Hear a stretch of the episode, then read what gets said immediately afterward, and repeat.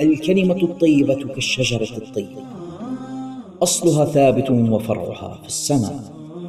تؤتي أكلها كل حين بإذن ربها. هكذا وصفها ربنا سبحانه وتعالى في محكم كتابه العزيز. والكلمة الطيبة صدقة. هكذا وصفها رسولنا الكريم صلى الله عليه وسلم في حديثه الشريف. فلنتفيأ ظلال تلك الشجرة. ولنجني من ثمارها اليانعة علما نافعا وأمرا بالمعروف ونهيا عن المنكر وإصلاحا بين الناس. في بودكاست الكلمة الطيبة مع فضيلة الشيخ عادل عبود يأتيكم من خارج الصندوق للإنتاج الإعلامي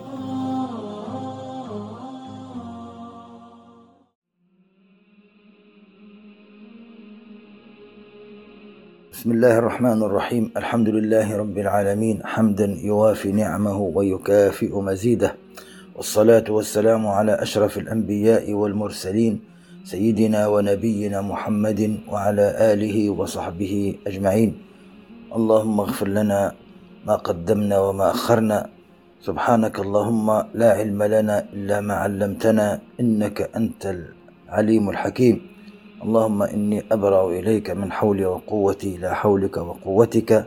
اللهم علمنا ما ينفعنا وانفعنا بما علمتنا. يا رب العالمين.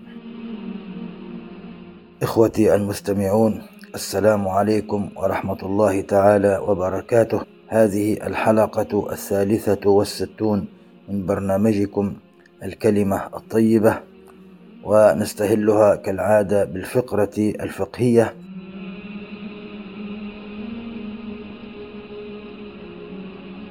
ونتكلم اليوم بعون الله وحوله وتوفيقه عن موضوع يهم الجميع وهو الجمع بين الصلاتين في وقت واحد.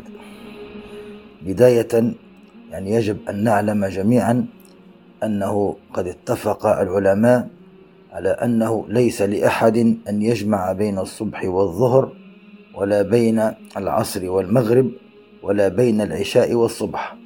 هذه الصلوات لا يمكن فيها الجمع.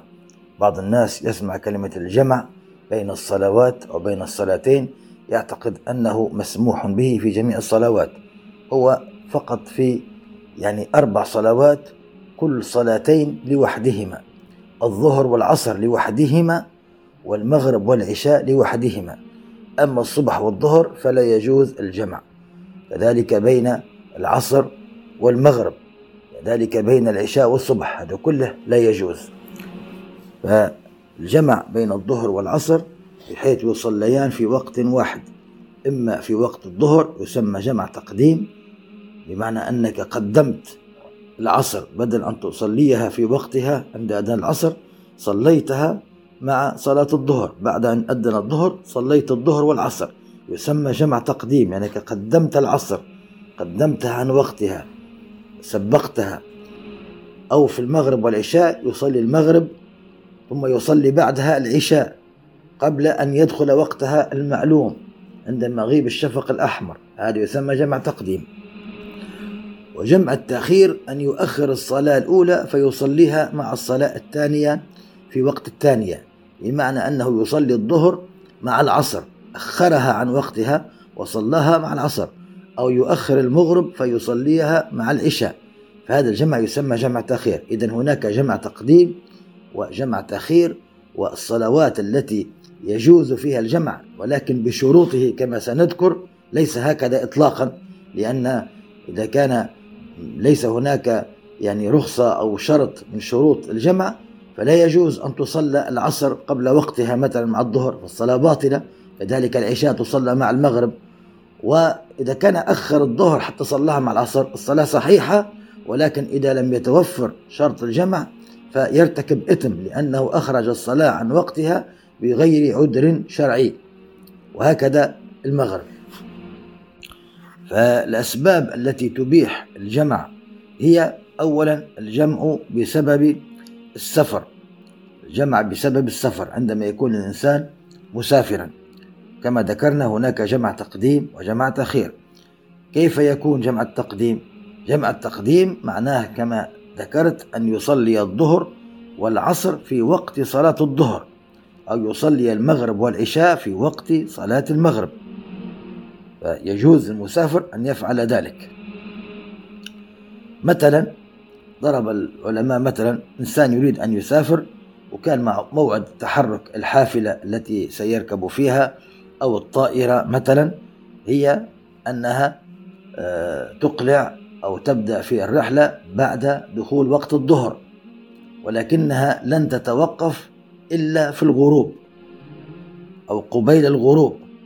هنا يصلي الظهر لأنه دخل وقتها وينوي معها الجمع يصلي معها العصر جمع تقديم حتى لا تفوتها العصر وحتى لا يخرج وقتها وهو لم يصلها.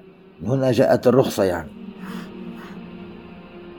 ثم بعد ذلك لا يجب عليه أن يعيد العصر حتى لو وصل مبكرا مثلا توقفت الحافلة في مكان بعد العصر بقليل أو غيره وهو قد صلى العصر جمعا مع الظهر فلا يجب عليه أن يعيد العصر لماذا؟ لأنه صلاها بوجه وبعذر وبسبب شرعي ولكن يستحب له فقط الإعادة إن كان يريد الإعادة واستطاع أن يتوضأ فيستحب له استحباب من باب الاستحباب.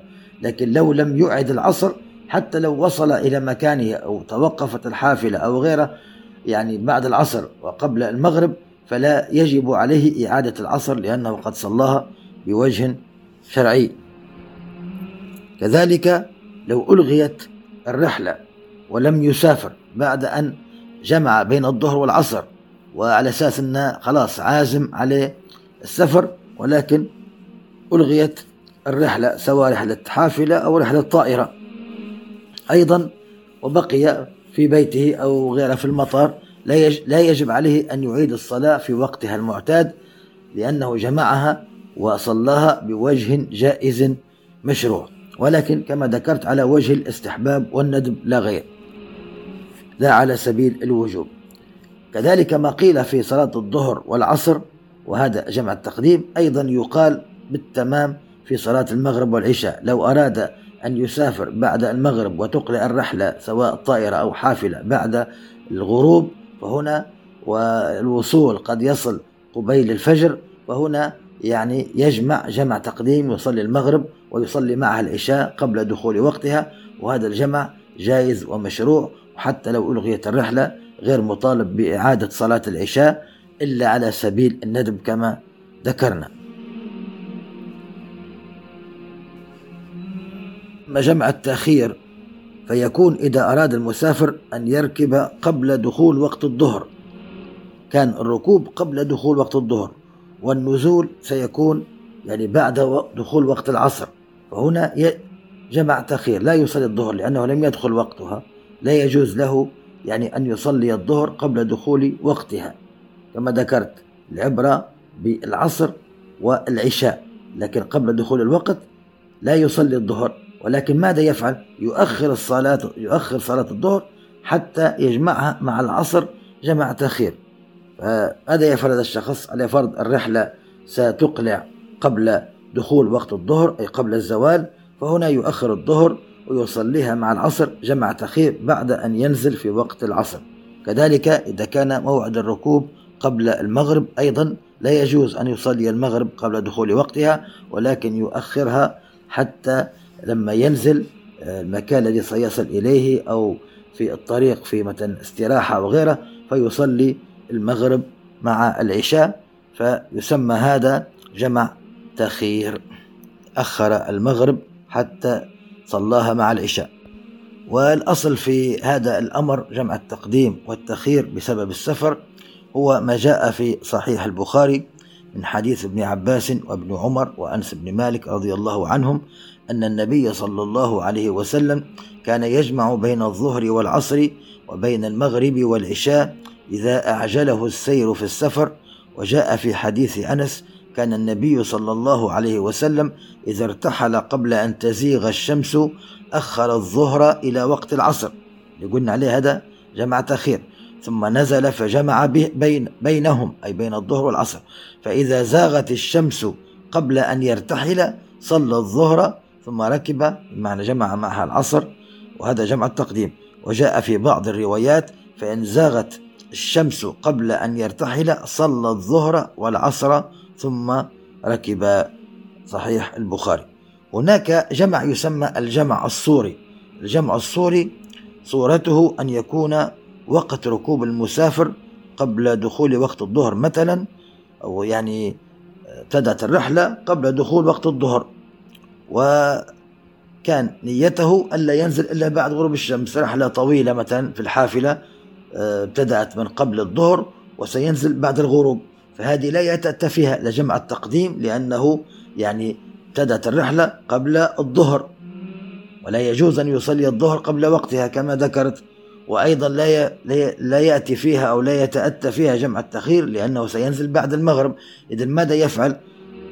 في لما يصل يعني وقت العصر أو قرب وقت العصر فينزل يصلي الظهر في آخر وقتها ثم يعني دقائق ثم يؤذن عليها العصر فيصلي العصر في أول وقتها.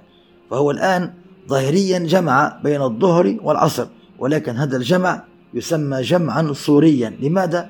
لأن صلى الظهر في وقتها لأن وقت الظهر من الظهر حتى أذان العصر كما هو معلوم. وصلى العصر في وقتها لأنه صلاها بعد أن دخل وقت العصر بعد أن أذن للعصر. فهذا الجمع الصوري يفعله الشخص إذا كان السفر طبعا عن طريق البر وكان بداية السفر قبل الظهر ونهاية السفر بعد المغرب فهنا عليه أن ينزل في في أثناء السفر بحيث يعني يكون قرب العصر جدا فيدرك الظهر في آخر وقتها الاختياري ويصلي بعدها العصر يسمى جمعا صوريا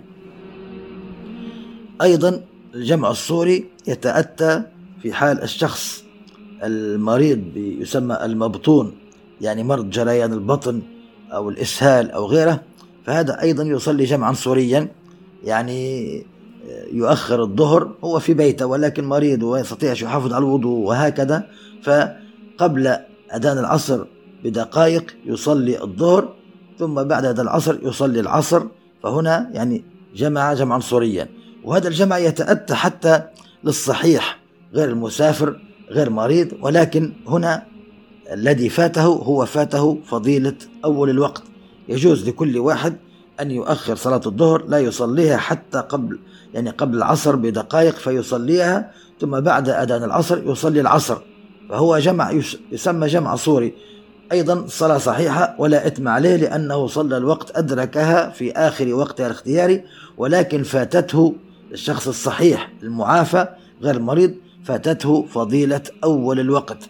على المؤمن أن يكون حريصا على أول الوقت لأن كما جاء في الحديث أول الوقت رضوان الله. ولكن المريض له عذره فمن هنا يعني ذكره الفقهاء. ونلاحظ في هذه الروايات وهذه الأحاديث أن الجمع لا يكون إلا للمسافر إذا جد به السير يعني في أثناء السير. وذكرنا أن متى الرحلة تبدأ قبل الظهر أو بعد الظهر أو هكذا والنزول متى؟ وذكر الفقهاء أيضا يجوز للمسافر ولو كان نازلا في مكان يعني الشخص المسافر كما هو معلوم يكون مسافرا ما دام سافر أكثر من مسافة القصر ولو بقي أربعة أيام. إذا جاوز الأربعة أيام أو نوى الإقامة أكثر من عشرين صلاة أربعة أيام هنا يعد مقيما. أما شخص مثلا سافر أكثر من مسافة القصر طبعا هذا يجمع كما ذكرنا بالطريقة التي ذكرناها. وعندما يصل إلى مكانه الذي هو يبعد مسافة قصر عن وطنه فأكثر يعني. هنا ما دام بيبقى يوم أو يومين أو ثلاثة فهذا يعتبر مسافر ويجوز له القصر في هذه الأيام كما سيأتي في مبحث صلاة القصر. فهل يجوز له الجمع ما دام نازلا في مكانه أو أن الجمع لا يكون إلا لي في حالة السفر إذا جد به السفر أي في يوم السفر ويوم الرحلة يعني كثير من العلماء يرون أن حتى الشخص إذا نزل في مكانه ما دام يطلق عليه اسم مسافر وما دام يعني لم ينوي إقامة ولم يعزم إقامة أربعة أيام آه، وهي التي تغير حكمها إلى حكم المقيم فهو المسافر يجوز له أن يجمع بين الصلاتين. وهذا أخذوه القول من حديث سيدنا معاذ في الموطأ وغيره أن النبي صلى الله عليه وسلم عام تبوك أخر الصلاة يوما ثم خرج فصلى الظهر والعصر جميعا ثم دخل ثم خرج فصلى المغرب والعشاء جميعا. حديث صحيح. قال ابن عبد البر في هذا الحديث أوضح الدليل وأقوى الحجج في الرد على من قال لا يجمع المسافر بين الصلاتين إلا إذا جد به السير. وهكذا بل أن الإمام أشهب جوز الجمع بين الصلاتين في الحضر من غير خوف ولا سفر لحديث ابن عباس في الصحيح. وإن كان يعني طبعا للحاجة شخص له حاجة ضرورية فجمع بين الصلاتين بحيث لا يتخذ هذا الجمع عادة. والأمر هذا هناك من توسع فيه فتجده دائما يصلي جمعا مع أن الأمر هذا يجب أن يحتاط له الإنسان لأن الصلاة هي أهم موضوع في الإسلام ولأن إخراج الصلاة عن وقتها بدون عذر من باب من أبواب الكبائر. فالإنسان إذا كانت له حاجة ضرورية مشغول مثلا بمريض أو غيره أو أمر مهم جدا وليس الأمر آه، جعله عادة فهذا قالوا أنه بعض الفقهاء أجازوا الجمع للحاجة ليس للسفر ولا للمرض. وهكذا وإنما تسمى للحاجة أي الحاجة الشرعية التي هي تنزل أو تنزل منزلة الضرورة. ولكن لا يتخذ عادة. مش الإنسان يعتاد دائما يصلي مثلا الظهر مع العصر هكذا وكلها من باب الكسل والتهاون فهذا أخرج الصلاة عن وقتها فيعني الإنسان يحتاط لدينه ولصلاته. كذلك من المسائل المهمة التي يعني ينبغي التنبيه إليها أن الجمع بين الصلاتين في السفر الذي ذكرناه لا يشترط فيه يعني السفر الذي تقصر فيه الصلاة. يعني هناك سفر إنسان بيسافر مثلا نقول له 40 كيلومتر أو 50 كيلومتر هذه المسافة لا تقصر فيها الصلاة لأن مسافة القصر كما هو معلوم 84 كيلومتر فما فوق وما قاربها يعني. هذا الذي تقصر فيه الصلاة الظهر والعصر والعشاء تصلى ركعتين بدلا من أربع لكن السفر القصير هذا لا يجوز فيه القصر. يجب أن تصلي الصلاة كاملة أربع ركعات ولكن يجوز فيه الجمع. فالجمع في السفر لا تشترط في ذلك السفر أن يكون سفر قصر ولكن حتى لو أقل من مسافة قصر فيجمع يصلي مثلا مسا ماشي مسافة 50 كيلومتر فيستطيع أن يجمع آه، الظهر والعصر أربع ركعات أربع ركعات. يصليهما جمع تقديم مثلا في وقت الظهر أو جمع تأخير بعد دخول وقت العصر ولكن يصليهما كاملتان أو كاملتين أربع ركعات أربع ركعات. هذه يعني مسألة يختلف فيها الجمع عن القصر. كذلك من أنواع وأسباب الجمع أو الأسباب الشرعية التي تبيح الجمع هو الجمع بسبب المرض. فالمريض الذي يخاف حصول إغماء أو دوخة أو حمى تمنعه أداء الصلاة الفرض في وقتها يجوز له تقديم أحد الصلاتين المشتركتين أو تأخيرها. طبعا الصلاتين المشتركتين في الوقت هما كما ذكرت الظهر والعصر لوحدهما والمغرب والعشاء لوحدهما. فالشخص الذي مريض يخشى أو يعتاد أنه تحصل له إغماء أو دوخة أو خايف أن تحصل له مثلا بعد أذان الظهر وتمنعه من الصلاة وقد فهذا يجوز له أن يصلي الظهر والعصر يجمع بسبب المرض وهكذا سواء كان جمع تقديم أو تأخير. كذلك من أنواع الجمع المعروفة الجمع بسبب المطر أو الوحل مع الظلمة. يجوز لمن يصلون المغرب في المساجد جماعة هذا الجمع خاص بالمساجد. جماعة أن يجمعوا المغرب مع العشاء جمع تقديم ليلة المطر في المسجد.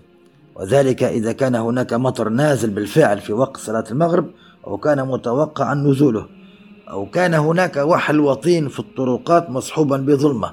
يعني لابد من توفر شرطين مطر مع ظلمة أو طين مع ظلمة.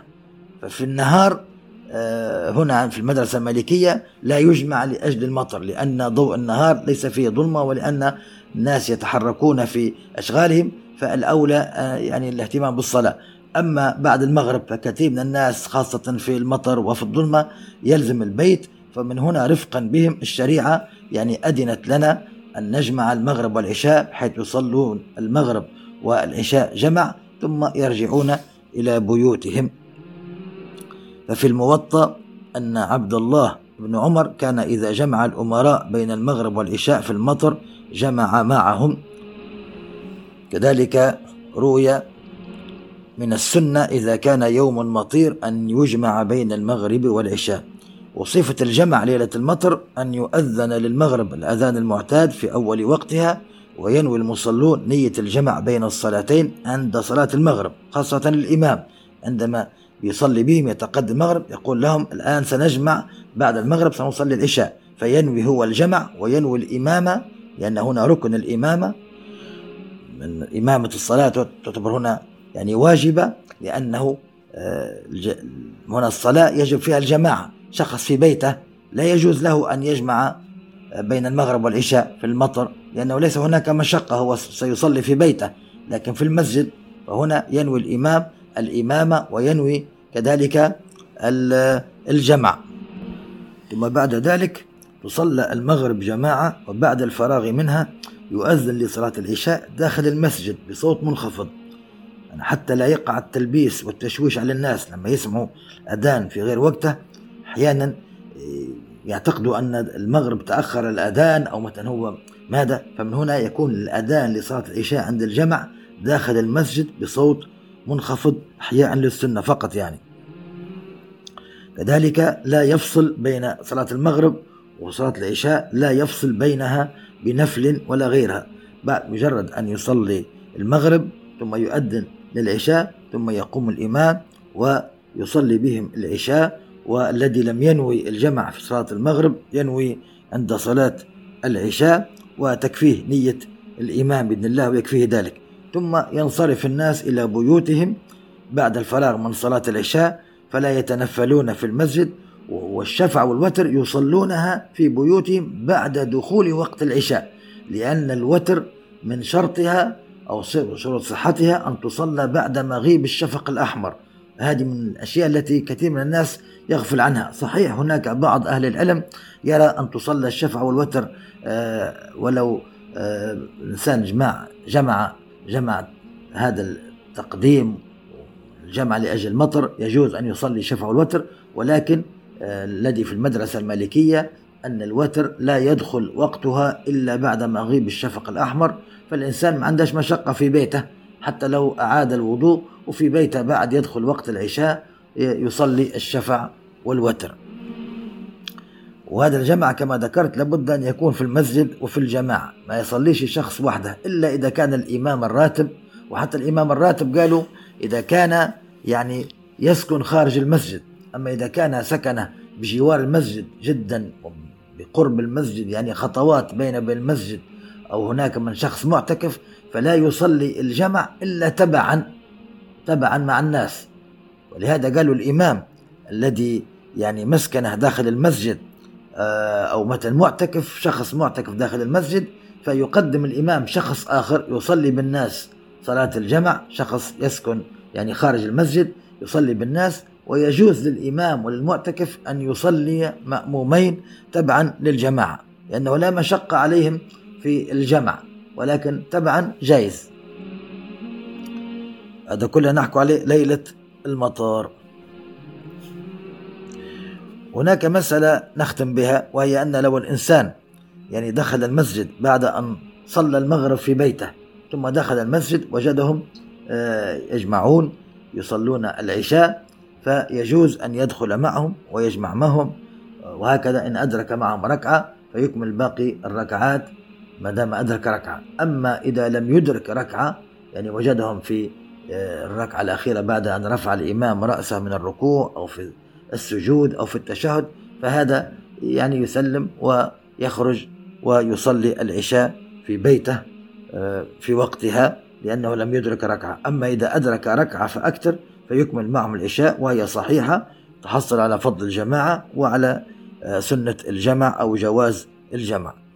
إلا إذا كان بالمساجد الثلاثة المباركة المسجد الحرام والمسجد النبوي والمسجد الأقصى فهذه قالوا يدخل حتى معهم حتى ولو يعني صلى يصلي وحده لفضلها على باقي المساجد لأن صلاته فيها فذا أفضل من صلاته جماعة في غيرها.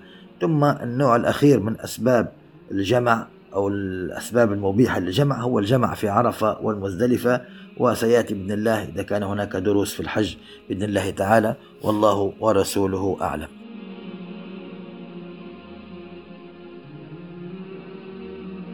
تكلمنا في الدرس الماضي أو الجمعة الماضية عن الحياء وعن بعض الأمور التي تعين في تربية الأطفال وعما شاهده بعض الأخوة من هروب الأطفال من المدارس وفعل أشياء لا تليق وبعيدة عن الحياء وطبعا هذا يدل أولا على عدم اهتمام الأسرة بتربية الأبناء وأيضا عدم اهتمام بعض المدارس. فلازلنا في موضوع الحياء الذي هو كما سمعنا في الحديث الشريف أنه خلق الإسلام وأن الحياء من الإيمان. فمما جاء في فضل الحياء قول النبي صلى الله عليه وسلم في الحديث الذي أخرجه البخاري وغيره إن إن مما أدرك الناس من كلام النبوة الأولى إذا لم تستحي فاصنع ما شئت. الحديث لفظه أمر ولكن معناه توبيخ وتهديد. ولهذا قال العلماء له تأويلان. التأويل الأول المشهور هو أن مخاطب للشخص إذا لم يستحي من العيب ولم يخشى من العار ف يعني لم يبالي بما يفعله من خير أو شر وهكذا فكأن فيها أمر أن يفعل ما يريد وما تحدثه نفسه من أغراضها سواء كان حسن أو قبيح. فافعل فعل أمر لكن معناه في الحقيقة هو توبيخ وتهديد.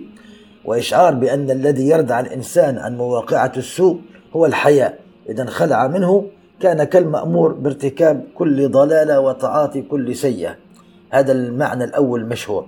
هناك معنى آخر يعني بعض العلماء علماء حملوا عليه هو أنه إذا لم تستحي بمعنى إذا كان في فعلك أو كنت في فعلك آمنا أن تستحي منه لجريك فيه على سنن الصواب يعني الفعل الذي تفعله. إذا كنت تعلم أنه صواب وأنه من الخير فأفعل ولا تبالي بأحد يعني. فافعل ما شئت فهذا تأويل آخر. ليس كالتأويل الأول. الأول فيه تهديد وإن كان المعنى الأول هو المشهور يعني.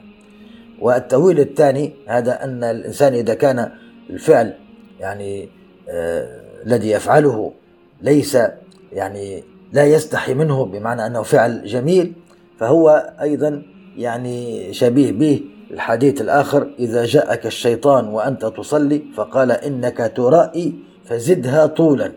يعني أنت تصلي ونيتك مخلص لله تعالى ولكن الشيطان حسدا منه كما هو معلوم ويريد أن يعني لا أن تتلذذ بالعبادة ولا أن تتحصل الأجر فيوسوس لك يقول لك أنت مرائي لكي تقطع تلك الصلاة. فهنا أمر أمرنا النبي صلى الله عليه وسلم بأن نخالفه قال لك فزدها طولا زيد طول فيها. لأنك أنت بدايتك في البداية أنت أردت وجه الله تعالى. فهو يوسوس لك هذا الأمر ليس حرصا على صلاتك ولكن حسدا منه عليك. فهنا عنادا فيه ومكافأة على ما يفعله فزدها طولا. فهذا المعنى يوافق المعنى الثاني. ولكن كما ذكرت أن أكثر الفقهاء على المعنى الأول أن الكلمة جاءت للتهديد والوعيد. كما جاء في قوله صلى الله عليه وسلم من كذب علي متعمدا فليتبوأ مقعده من النار. يعني ليس هناك أحد من يقول أن معنى كلام هذا يعني أنه يأمره بذلك أن يكذب ويتبوأ مع أن جد يتبوأ فعل أمر لكن معناها بمعنى التهديد. يعني هي فعل أمر ولكن جاءت بمعنى الخبر معنى الحديث من كذب عليه متعمدا تبوأ مقعده من النار. أي كان له مقعد من النار. فالمعنى الأول هو الأكثر عليه الفقهاء لأن الكلام خرج من النبي صلى الله عليه وسلم مخرج الذم لا مخرج المدح. إذا لم تستحي معنى كأن أنت ليس عندك حياء فافعل ما شئت وستحاسب عليه. فمخرج الدم ليس أن الأمر إذا كان لا يستحى منه فافعله. وهذا أيضا يعني يدل عليه أثر وهو ما أحببت أن تسمعه أذناك فأته وما كرهت أن تسمعه أذناك فاجتنبه. هذا المعنى الثاني يعني. المعنى الثاني هو أن الإنسان يفعل الأشياء التي يعني يحبها الله ويحبها الناس. ولكن طبعا بيكون بإخلاص يريد الأجر من الله لا يريد الرياء ولا يريد المنزلة عند الناس. ثم قال العلماء أن الحياء أقسام عدة له أقسام أو قسموه بعدة اعتبارات. ولكن هناك تقسيم يقسم الحياء إلى قسمين من حيث الأصل.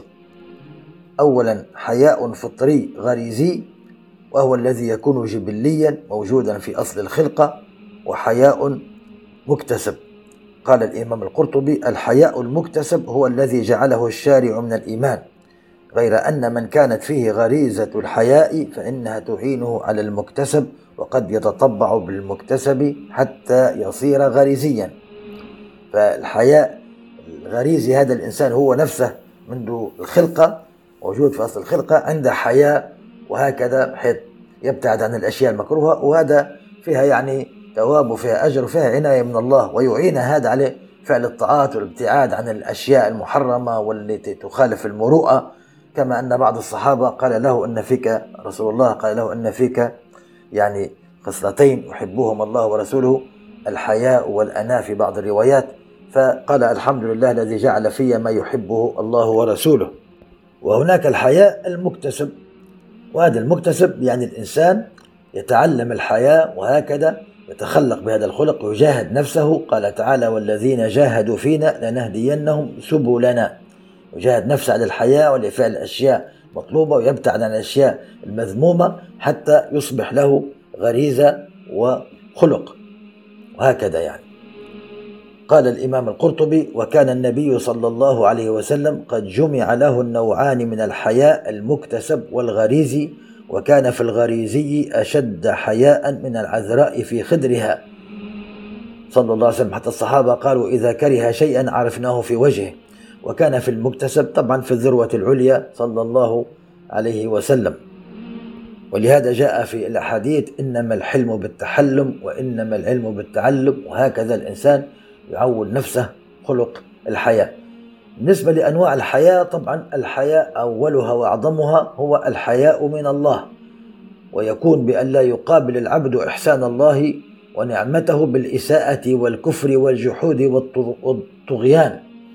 للأسف تلقى بعض الناس من يسب الدين وبعضهم من يتجرأ والعياذ بالله ويسب اسم الجلالة. يا سبحان الله رب العزة الذي أنعم علينا خلقنا وأنعم علينا بنعمه نعمة الإيجاد ونعمة الإمداد وجعلنا من أمة النبي صلى الله عليه وسلم ووعدنا بالجنة والنعمة التي نحن غارقون ومغمورون فيها. ثم لما الإنسان يغضب أو يحدث له شيء يسب الله سبحانه وتعالى أو يسب الدين. ما علاقة رب العزة بما حصل لك؟ سبحان الله هذا من قمة الحقارة والندالة. لماذا حقارة وندالة؟ لأنه لا يستطيع أن يسب شخصا آخر خشية أن يبطش به ولكن لأنه يعلم أن الله حليم وأنه سبحانه وتعالى لا يعجل بالعقوبة على عباده مهما فعلوا فهو يستغل هذا الأمر وهذه النعم وهذه هذا اللطف وهذه الرحمة يستغلها بالعكس. هذه قمة الندالة والحقارة. وطبعا هذا كفر والعياذ بالله. يضيع الإنسان جميع ما فعله في في دنياه من صلاة من صيام من حج من زكاة من صدقة من بر والدين من صلة رحم من فعل الخير. كله يضيع بكلمة واحدة يقولها.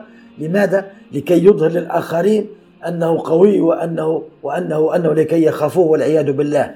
كلمة يمسح بها كل شيء. وهذا من رحمة الله. وإلا في تلك اللحظة تنزل عليه صائقة تحرقه في الحين أو تخسف به الأرض ولكن لأن يعلم أن الله سبحانه وتعالى يعني لا يعجل بالعقوبة فيفعل هذا شخص ذات مرة قال هذه الكلمة خطيرة جدا وسب الجلالة والعياذ بالله فبعد أن تغير الموقف كلمته يعني لماذا؟ يعني سبحان الله لم تجد إلا أن تسب الله مولانا الذي خلقنا الذي يرزقنا سبحانه وتعالى لماذا يعني؟ ما الذي ألجأك أنت تخاصمت مع شخص؟ ما دخل أن تسب المولى سبحانه وتعالى أو تسب الدين؟ ماذا قال؟ قال لي والله في تلك اللحظة لم أعد أميز بين شيء والأمر استوى عندي وأصبحت الدنيا أمامي ضل كل هذا كذب. قلت لو كنت صادقا. طبعا هذه القصة حدثت في الماضي في تقريبا في التسعينات أو كذا من القرن الماضي لما كان يعني الذي يحكم البلاد هو القذافي. قلت لو أنت كنت صادق وأنا أقسم أنك كاذب. لما تغضب مرة ثانية بدل أن تسب الله سب القذافي إذا كنت أنت رجل صحيح ولكن لا تستطيع لماذا؟ لأنك تخشى في الحين سيأتي أعوانه وسيأخذونك إلى مكان لا ترى فيه الشمس. فلا تسبه. ولكن المولى لأنك تعلم أنه لن يعاجلك بالعقوبة. قمة الحقارة والدناءة والندالة. والإنسان يضيع دينه ويضيع دنياه. وللأسف ده ينتشر بين شبابنا.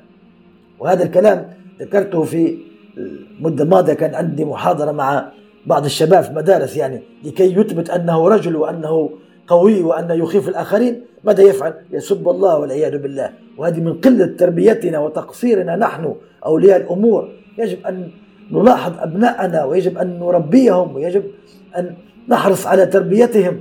لعل بإذن الله في دروس آتية نتكلم عن التربية. حتى ننشئ جيل يعني لا تظهر منه هذه التصرفات والعياذ بالله ناهيك عن الأمور الأخرى وما يشاهدونه في الفيس وفي المواقع الإباحية والعياذ بالله ومما يرسله إلينا الصهاينة ويتلقفه شبابنا ورجالنا ونساؤنا وبناتنا بتلقف العطشان للماء والعياذ بالله. وهم هذه عندهم أعظم شيء أنهم يفسدوا المجتمع المسلم وشباب وشابات ونساء ورجال المسلمين. أعظم هذا عندهم أعظم يعني نجاح أعظم حتى من غزة وغيرها. ونحن بدل أن نقاطع هذه الأمور لا لازلنا مجرد أن نتكلم في المظاهرات وغيرها ثم نأتي ونتفرج على ما يبعثون إلينا من والعياذ بالله من أمور تخالف الفطرة ومن كلام فاضح ونسب ديننا والعياذ بالله. تجد الشخص في العالم يعني يدين بدين باطل. كثيرة هي الأديان الباطلة. منهم من يعبد البقر منهم من يعبد الشمس أو القمر أو حتى الفئران وغيره وغيره. ولا تجد أحدا يسب دينه. ونحن أصحاب الدين الحق. إن الدين عند الله الإسلام. نتجرأ ويتجرأ شبابنا ورجالنا ويسبون الدين والعياذ بالله. يعني كم يفعل فينا الشيطان وكم يتلاعب بنا. فيجب أن نراجع أنفسنا ونلاحظ أيضا أبناءنا. نلاحظ أبناءنا ونلاحظ أهالينا وكيف طريقة كلامهم وكيف تعظيمهم لشعائر الله. وأعظم الحياء هو الحياء من الله سبحانه وتعالى أن لا يقابل العبد إحسان الله ونعمته بالإساءة والكفر والجحود وأن لا يتضجر عند البلاء فينسى قديم الإحسان والرحمة وأن يلتزم أوامر الله ونواهيه وهكذا. والحياء كما قال العلماء قالوا أن يتولد عندما يطالع العبد نعم الله تعالى ويتفكر فيها ويدرك تمامها وشمولها. لما يستيقظ في الصباح يجد نفسه معافى يستطيع أن يتحرك وأن يحرك مفاصله وأصابعه ورأسه وهكذا ويذهب إلى دورة المياه ويقضي حاجته بيسر وسهولة. والأطفال كلهم نائمين في أمان الله وفي عافية وقد يعني تناولوا العشاء نعم نعم كم أعدد وكم نعدد وإن تعدوا نعمة الله لا تحصوها. ينظر إلى هذه النعم العظيمة التي هو فيها ثم ينظر ما فعلت نفسه من تقصير ومن خلل ومن معاصي حتى الصلاة التي هي عشر دقائق نصليها ونحن البدن مستقبل القبلة والقلب في أودية الدنيا. جميع الأمور وجميع المشاريع والمشاكل تخطر علينا في الصلاة. قلوبنا ليست معنا. في تلك اللحظات البسيطة قمة سوء الأدب مع الله سبحانه وتعالى الذي دعانا للوقوف بين يديه وشرفنا وأكرمنا بهذه الصلاة. كل هذا من التقصير الذي لا يقاس. لما الإنسان يقارن بين النعم التي هو مغمور فيها وبين تقصيره في جانب المولى سبحانه وتعالى يشعر بالحياة يتولد الحياة يحشم يستحي من الله. ولهذا قال بعض السلف خف الله على قدر قدرته عليك واستحي منه على قدر قربك منه. استحي منه على قدر قربك منه أو قربه منك على قدر قربه منك سبحانه وتعالى. قال تعالى ألم يعلم بأن الله على كل شيء قدير؟ وقال تعالى وما قدر الله حق قدره. وقال سبحانه إن الله كان عليكم رقيبا. ولهذا الإنسان لما يختلي بينه وبين نفسه ويقفل عليه الباب ويخرج النقال ويفتح عليه أي موقع رب العزة مطلع عليك وعلينا وعلى جميع الخلائق في تلك اللحظة وفي غيرها. إذا كنت مؤمن بأن الله مطلع وأنه يعلم خائنة الأعين وما تخفي الصدور فهنا يجب من الحياء وإن كنت غير مطلع فهذا كفر إذا كنت غير مؤمن بأنه مطلع فهذا كفر لأن يجب من الإيمان بأن الله سبحانه وتعالى يعلم السر وأخفى هذه من ضروريات الإيمان بعلم الله سبحانه وتعالى. وإذا كنت مؤمن بهذا الشيء وأن الله يعلم بتلك اللحظة ومطلع عليك وأن الإنسان سيحاسب على هذا يوم القيامة فيجب يكون عندنا حياء؟ حياء مع الله سبحانه وتعالى. قال الإمام بشر الحافي لو تفكر الناس في عظمة الله تعالى لما عصوه. نحن العبيد الفقراء الذين ماذا نساوي؟ ولا شيء أمام هذا الكون الهائل. لا نساوي ذرة. ولكن ربي أكرمنا بالإسلام وبالإيمان وبالنعم. ثم يعني أمام عظمة المولى لو تفكرنا فيها ولو قليلا نستحي حتى من المعصية. ولهذا جاء تعريف الحياء من الله من حضرة النبي صلى الله عليه وسلم. قال عليه الصلاة والسلام استحيوا من الله حق الحياء. قالوا يا رسول الله إنا نستحي والحمد لله.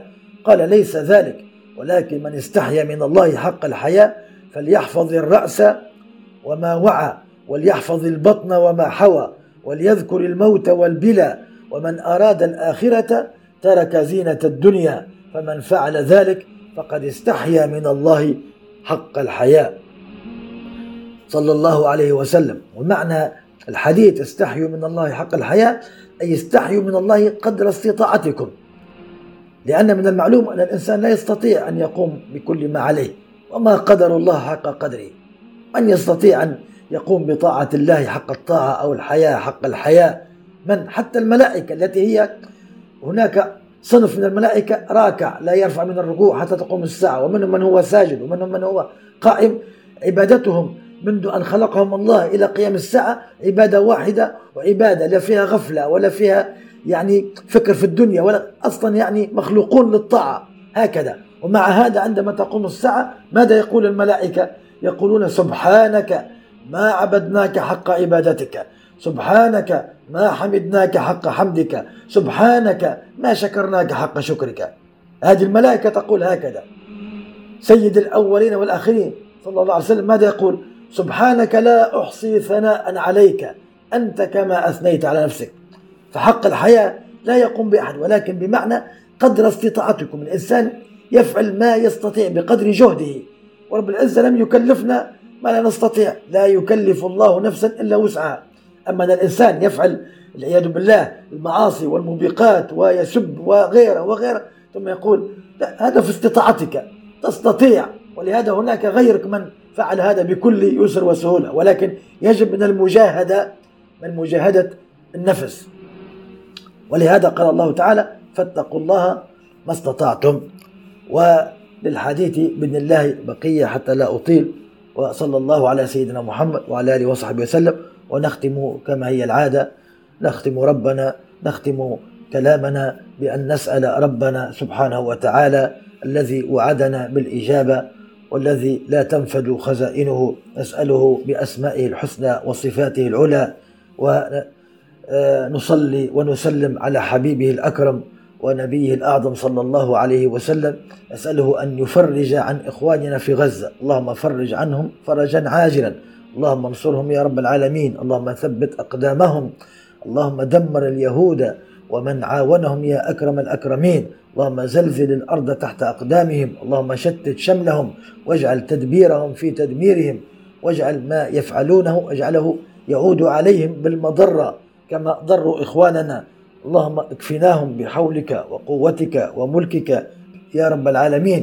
ويسر لإخواننا في غزة وفي فلسطين وفي القدس يسر لهم أمورهم واشرح صدورهم وثبتهم يا رب العالمين ويسر لهم جميع الأمور ويسر لهم النصر من إخوانهم المسلمين يا أكرم الأكرمين.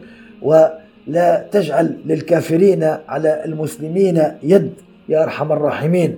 والطف بنا وبإخواننا فيما جرت به المقادير ودبر لنا ولهم فإنا وإياهم لا نحسن التدبير وكلانا وإياهم كلاءة الوليد الصغير وصلى الله على سيدنا محمد البشير النذير وعلى آله وصحبه وسلم تسليما والحمد لله رب العالمين. إذا كانت هذه الحلقة قد نالت رضاكم واستحسانكم فلا تبخلوا علينا رجاء بترك علامة الخمس نجمات في التطبيق الذي تستمعون إليها من خلاله.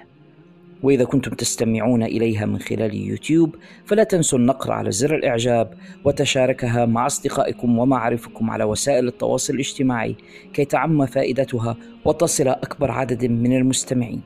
لا تنسونا رجاء من صالح دعائكم. بارك الله فيكم. جميع حقوق هذا العمل محفوظة. لخارج الصندوق للإنتاج الإعلامي.